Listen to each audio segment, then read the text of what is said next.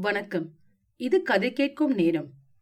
பிரபல நகைச்சுவை எழுத்தாளர் தேவன் இயற்பெயர் ஆர் மகாதேவன் அவர்கள் எழுதிய நாகப்பன் என்கிற கதையை கேட்க போறீங்க. தேவன் அவர்கள் சிறிது காலம் பள்ளி ஆசிரியராக பணியாற்றிய பிறகு ஆனந்த விகடன் பத்திரிகையில் உதவி ஆசிரியராக சேர்ந்து இருபத்தி மூன்று ஆண்டுகள் விகடன் நிறுவனத்தில் பணியாற்றினார். சிறுகதை தொகுப்புகள் கட்டுரை தொகுப்புகள் நாவல்கள் என ஐம்பதுக்கும் மேற்பட்ட புத்தகங்கள் அவர் எழுதியுள்ளார். இவர் எழுதிய நாகப்பன் என்ற சிறுகதையை கேட்க போறீங்க. ஒரு திருடன் நல்லவனாக முடியுமா? அவன் மனைவிக்கும் மற்றவர்களுக்கும் முடியுமா? நாகப்பன் கதையை கேளுங்கள். நாகப்பனுடைய தொழில் பகிரங்கமாக சொல்லிக் கொள்ளக்கூடியதும் அல்ல நாலு பேர் அறிய செய்யக்கூடியதும் அல்ல. அவன் செய்தது திருட்டுத் தொழில். அவனுடைய ஆயுளில் எத்தனையோ பொருள்களை எவ்வளவோ சிரமப்பட்டு களவாடி இருக்கிறான் ஆனால் அவனுடைய மனைவியின் இதயத்தை கொள்ளை கொள்வது மட்டும் அவனுக்கு அசாத்தியமாகவே இருந்து வந்தது. அவளுடைய வசைவுகளுக்கும் பிரசங்கங்களுக்கும் எல்லையே இல்லாமல் இருந்தது. பேசும்போதே அவளுக்கு ஒரு கால் மூச்சு நின்று விடுமோ என்று அவன் வியந்தது உண்டு. அன்று அவன் சோறு தின்ன உட்கார்ந்த பொழுதே ஒரு பெரிய வசை மாறி காத்திருக்கிறதென்று ஊகித்துக் கொண்டான். அவன் சாப்பிடும் பீங்கான் தட்டு தடார் என்று வீசி எறியப்பட்டது உடனே அவளுடைய அகராதியும் வேகமாக படிக்கப்பட்டது. அவன் பாட்டனார் குடும்பத்தில் பூர்வோத்தரங்களை ஓர் அலசு அலசி கொண்டு அவன் தாயார் தகப்பனாரையும் பற்றியும் காரமாக சொல்லி கடைசியாக அவனையும் அவன் சோம்பேறித்தனத்தையும் ஸ்வஸ்திரமாக ஆராய்ந்தான். அவன் கிஷ்கிந்தை வாசிகளின் வம்சத்தை சேர்ந்தவன் என்றும் அவனால் அவளுக்கும் அவள் குழந்தைகளுக்கும் என்னவெல்லாம் சங்கடங்கள் நேர்ந்ததென்றும் விவரமாக கூறி முடித்த பிறகே சற்று ஓய்ந்தாள். நாகப்பன் அதற்கெல்லாம் பதிலே சொல்லவில்லை. அவன் ஒரு பெருமூச்சு விட்டான். அவள் ஆத்திரத்துடன் மேலும் ஆரம்பித்து விட்டாள். நீ பாட்டுக்கு தினம் சோற்றுக்கு தவறாமல் உட்கார்ந்தா? எங்கிருந்து வந்து விழும் நினைச்சிட்டு இருக்க? மூணு வாரமா வீட்டுக்கு காலனா காசு கொண்டார்ல? உனக்கு கண் இல்லை? ஊர்ல ஒருத்தொருத்தனும் பெண்டாட்டி இப்படியா துன்பப்படுத்துறான்? மாறிய பாரு அவன் வீட்ல ஒரு குறைச்சல் இருக்கா? நீயும் மனுஷன் அவனும் மனுஷன். அவனல்ல ஆண் பிள்ளை. அவன் பெஞ்சாதி என்னை பார்த்து சிரிக்கிறா. ஏன் சிரிக்க மாட்டா? உன்னை கட்டிக்கிட்டதுக்கு ஒரு கழுத கூட என்ன பார்த்து சிரிக்கும். நாகப்பனுக்கு ரொம்ப ரோசம் வந்து விட்டது. இன்று இரவு எங்கேயாவது போய் எதையாவது எப்படியாவது திருடி கொண்டு வருவேன் என்று முடிவு செய்தான். சென்னை கார்ப்பரேஷன் கடியாரத்தில் அன்றிரவு இரண்டு முள்ளும் நெட்டுக்குத்தாக ஒன்றோடு ஒன்று ஒட்டிக்கொண்டு நின்றன. உடனே டனார் டனார் என்று பன்னிரண்டு மணி அடித்து தீர்ந்தது. அப்போது நாகப்பன் இருட்டில் பல தெருக்களை கடந்து ஒரு மெத்தை வீட்டு வாசலில் வந்து நின்றான். எங்கும் நிசப்தம் நிலவியது. வீடு சிறிய வீடுதான். அதிகம் அகப்படும் என்று தோன்றவில்லை. ஆனாலும் இனியும் பெண்டாட்டியின் வார்த்தைகளை சகிப்பது முடியாது. ஏதாவது ஐந்து பத்து பெருமானதாக இருந்தாலும் எடுத்துக்கொண்டு போகலாம் என்ற முடிவுக்கு வந்தான். அடுத்த நிமிஷம் ஒரு நீர்க்குழாயை பிடித்துக்கொண்டு மாடியில் ஏறிவிட்டான். ஒரு வராந்தாவை கடந்து மாடிப்படிகளை ஒட்டினாற் போல் இருந்த ஒரு அறைக்குள் நுழைந்தான். ஒரு கட்டிலும் இரண்டு பீரோக்களும் அந்த அறையில் காணப்பட்டன. அந்த அறை வீட்டுக்காரருடைய சயன அறையாக இருக்க வேண்டும் என்று நாகப்பன் ஊகித்தான். அவர்கள் இப்போது எங்கே? ஒரு கால் இன்னும் வரவில்லையோ? அல்லது ஊரிலேயே இல்லையோ? இப்படி அவன் நினைத்துக் கொண்டிருந்த போதே அந்த வீட்டு வாசலில் ஒரு ஜட்கா வந்து நின்ற சப்தம் கேட்டது. நாகப்பன் திடுக்கிட்டான். அப்போதே ஜட்காவில் இருந்து இறங்கிய ஒருவர் மாடிப்படி ஏறி வந்தது கேட்டது. இனி அறையை விட்டு அவன் வெளியேறுவது இயலாத காரியம். வெளியே வந்தால் மாடிப்படி ஏறி வருபவரை நேருக்கு நேர் சந்திக்க வேண்டியிருக்கும்.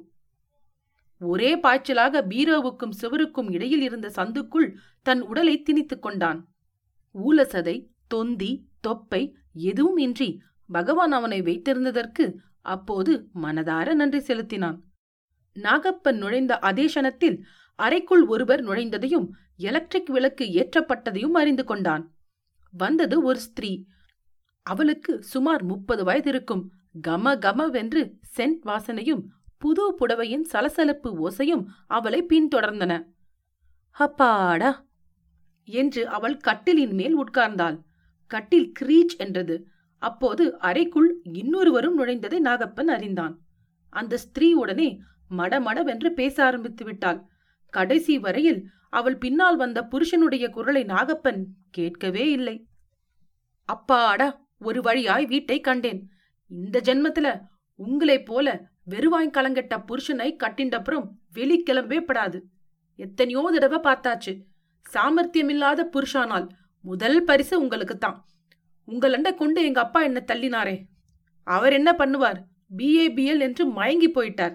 அருணாச்சலம் அட்வொகேட்னு போர்டு போட்டிருந்ததை கண்டு பூரித்து போயிட்டார். உங்களை கண்டு அத்தனை புருஷர்களும் சிரிச்சா. முண்டி அடிச்சுண்டு போய் ஒரு டிக்கெட் வாங்க சாமர்த்தியம் இருக்கா? நாலு பேரோட பேசுறதுக்கு தான் ஒரு சாதுரியம் இருக்கா? ஒரு வண்டி பேச உங்களுக்கு வழி தெரியல. என்ன பதினைந்து நிமிஷம் நிறுத்தி வச்சு அத்தனை வண்டிகளையும் மற்ற எல்லோரும் பேசிண்டு போன அப்புறம் ஒரு நொண்டி குதிரை வண்டி பேசினேலே. போரும்படி அம்மா போரும் என்று நீட்டினாள். உடனே மறுபடி தொடங்கிவிட்டாள். உங்களோட நான் குடித்தனம் பண்ணினதுக்கு தங்கத்தினாலே ஒரு திருகாணியை காணல. உடஞ்சதை ஒக்க பண்ண ஒரு வழியை காணல. இந்த மட்டும் எங்க அப்பா பண்ணி போட்டதையாவது கெட்டு போகாமல் வைத்துக் கொண்டிருக்கிறேனே. அதுவே பெரிசு. பெரியவா பண்ண புண்ணியம். அதையும் உங்ககிட்ட ஒப்பிச்சிருந்தால் போயே போய் போன இடம் புல் முளைச்சு போயிருக்கும். நான் ஒருத்தி இருந்து அதை இதை கவனித்துக் கொண்டிருக்க போக நாலு பேர் முன்ன நகைக்க இடம் இல்லாம இருக்கு. அவள் ஒரு பெரிய பெருமூச்சு விட்டதையும் தன் நகைகளை கழற்றி புருஷன் கையில் கொடுத்ததையும் நாகப்பன் கவனித்தான். எல்லாம் கொடுத்தான பிறகு அவள் மீண்டும் பேசினாள். சரி சரி எல்லாத்தையும் ஜாகிரதையாக பொட்டியிலே பூட்டிட்டு படுங்கோ. ஒரு தரத்துக்கு இரண்டு தரமா பாருங்கோ. யாரானும் திருடன் கூட உங்கள் புத்திசாலித்தனத்தை தெரிஞ்சுட்டு இங்க திருட வந்துடுவான். இந்த வீட்டிலே ஏதானும் திருட்டு போனா அதுக்கு நீங்க தான் காரணம். உங்களை கண்டுதான் திருட வரவனும் வருவான். நன்னா பூட்டை இழுத்து பார்த்துட்டு படுங்கோ.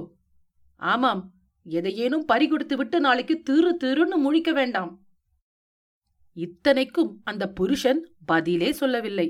பீரோவை திறந்து அவள் நகைகளை வைத்து பூட்டியதும் நாகப்பனுக்கு காதில் விழுந்தது. அந்த புருஷன் சட்டையை கழற்றி கோட் ஸ்டாண்டில் மாட்டி தன் மணி பாக்ஸை அதில் வைத்தான். அந்த ஸ்திரீயின் கையில் இருந்த தங்க செயினுடன் கூடிய ரிஸ்ட் வாட்சை வாங்கி ஜேபியில் வைத்தான். பிறகு விளக்கை அணைத்து படுத்தான். அந்த ஸ்திரீயின் குரல் வர வர அடங்கிற்று. பிறகு பெரிய குரட்டைகள் அவள் தூங்கிவிட்டாள் என்பதை தெரியப்படுத்தின. சுமார் அரை மணி நேரங்கழித்து மறைவிடத்தில் இருந்து வெளியே வந்த நாகப்பன் சட்டை ஜேபில் இருந்த மணி பாக்ஸையும் கெடியாரத்தையும் மட்டும் எடுத்துக்கொண்டான் பீரோவை திறக்க அவனுக்கு தைரியப்படவில்லை. பிறகு பூனை போல் அடி வைத்து தூங்குகிற தம்பதிகளை தாண்டிக் கொண்டு வெளியே வந்தான். வராந்தாவை கடந்து மாடியின் கைப்பிடி சுவரண்டை வந்ததும் சற்று தயங்கினான். அவன் மனக்கண் முன் ஒரு பரிதாபகரமான காட்சி தோன்றிற்று. மறுநாள் காலை அட்வொகேட் அருணாச்சலத்தின் நிலைமை எப்படி இருக்கும் என்பதுதான் அது. களவு போன சமாசாரம் காலையில் அறிந்த அவருடைய மனைவி என்னவெல்லாம் பேசுவாள் ஏசுவாள்? என்று நினைத்து பார்த்தான். கைகளை பிசைந்து கொண்டு மனோவேதனை தாங்காமல் அவர் நின்று கண்ணீர் விடுவது போல் தோன்றிற்று. நாகப்பன் தயங்கினான். அவன் முகத்தில் இரக்க குறி தெரிந்தது. ஏதோ ஒரு முடிவுக்கு வந்தவன் போல் தோன்றிற்று. பிறகு சற்றென்று வந்த வழியே திரும்பி தைரியமாகச் சென்றான். தம்பதிகள் நிம்மதியாக தூங்கிக் கொண்டிருந்தார்கள். தான் எடுத்த பண்டங்களை சட்டை ஜேபியின் முன்போல் வைத்துவிட்டு திரும்பினான். மனைவியை பற்றியும் அவள் அவனை ஏசப்போவதையும் நினைத்தபோது மனதிலே பெரும் கவலை குடிக்கொண்டது. ஆனால் என்னைப் போலவே குடும்பத்திலே சிரமப்படும் ஒருவருக்கு உதவி செய்தோம் என்ற திருப்திதான் மேலோங்கி இருந்தது. வெறுங்கையுடன் வீட்டை நோக்கி நடந்தான். நாகப்பன் கதையை கேட்டதற்கு நன்றி. உங்கள் கருத்துக்களை கீழே பதிவிடுங்கள் மற்றும் உங்கள் நண்பர்களுக்கு கதை கேட்கும் நேரத்தை பகிருங்கள். நீங்கள் எழுத்தாளரா? உங்கள் சிறுகதைகள் கதை கேட்கும் நேரத்தில் இடம்பெற கதை கேட்கும் நேரம் அட் ஜிமெயில் டாட் காம் என்ற மின்னஞ்சலுக்கு தொடர்பு கொள்ளுங்கள். தேர்ந்தெடுக்கப்பட்ட கதைகள் இங்கு இடம்பெறும். இன்னொரு கதையுடன் அல்லது பதிவுடன் உங்களை மீண்டும் சந்திக்கிறேன். நன்றி ராரா.